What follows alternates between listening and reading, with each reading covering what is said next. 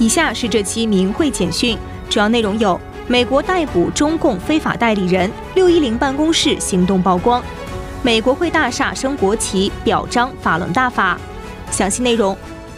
据明慧网报道，五月二十六日，两名中共非法代理人陈军和林峰在洛杉矶被捕，罪名包括充当未注册的外国代理人、洗钱和贿赂。他们涉嫌向美国国税局代理人支付费用行贿，试图取消法轮功非营利组织的免税资格。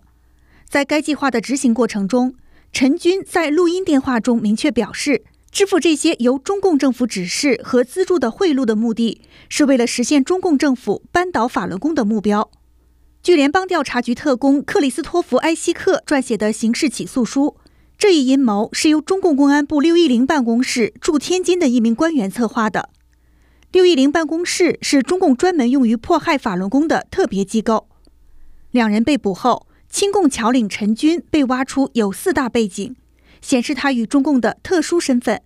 在二零一九年九月十六日，中领馆和亲共组织在洛杉矶盟市联合举行升旗活动，现场有近百人抗议中共暴政。对此，升旗活动组织人之一的陈军在现场拿着大喇叭威胁，要让抗议者回不了中国。我告诉你，你如果是中国的护照，嗯，你知道我们现在把你拍照下来，嗯，你永远回不了中国。因此，有人认为这说明他和中共国安部是相通的。司法部指出，这不是中共首次在美国境内对法轮功学员进行骚扰和威胁。美国联邦政府一个月前才在纽约逮捕卢建旺和陈金平两人，涉嫌在纽约设立中共秘密警察站。美国司法部长梅里克·加兰表示，司法部将坚决打击中共在美国的非法活动。他说，中共政权再次企图针对在美国批评中共的人，但再次失败了。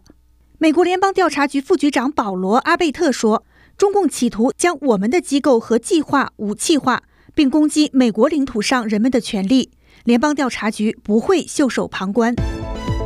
据明慧网报道，二零二三年五月十三日，为纪念第二十四届世界法轮大法日和法轮大法创始人李洪志先生的华诞，美国华盛顿国会大厦上升起了两面美国国旗，向法轮大法致敬。这两面国旗是由美国国会议员布莱恩·菲茨帕特里克申请的。他在褒奖证书上写道。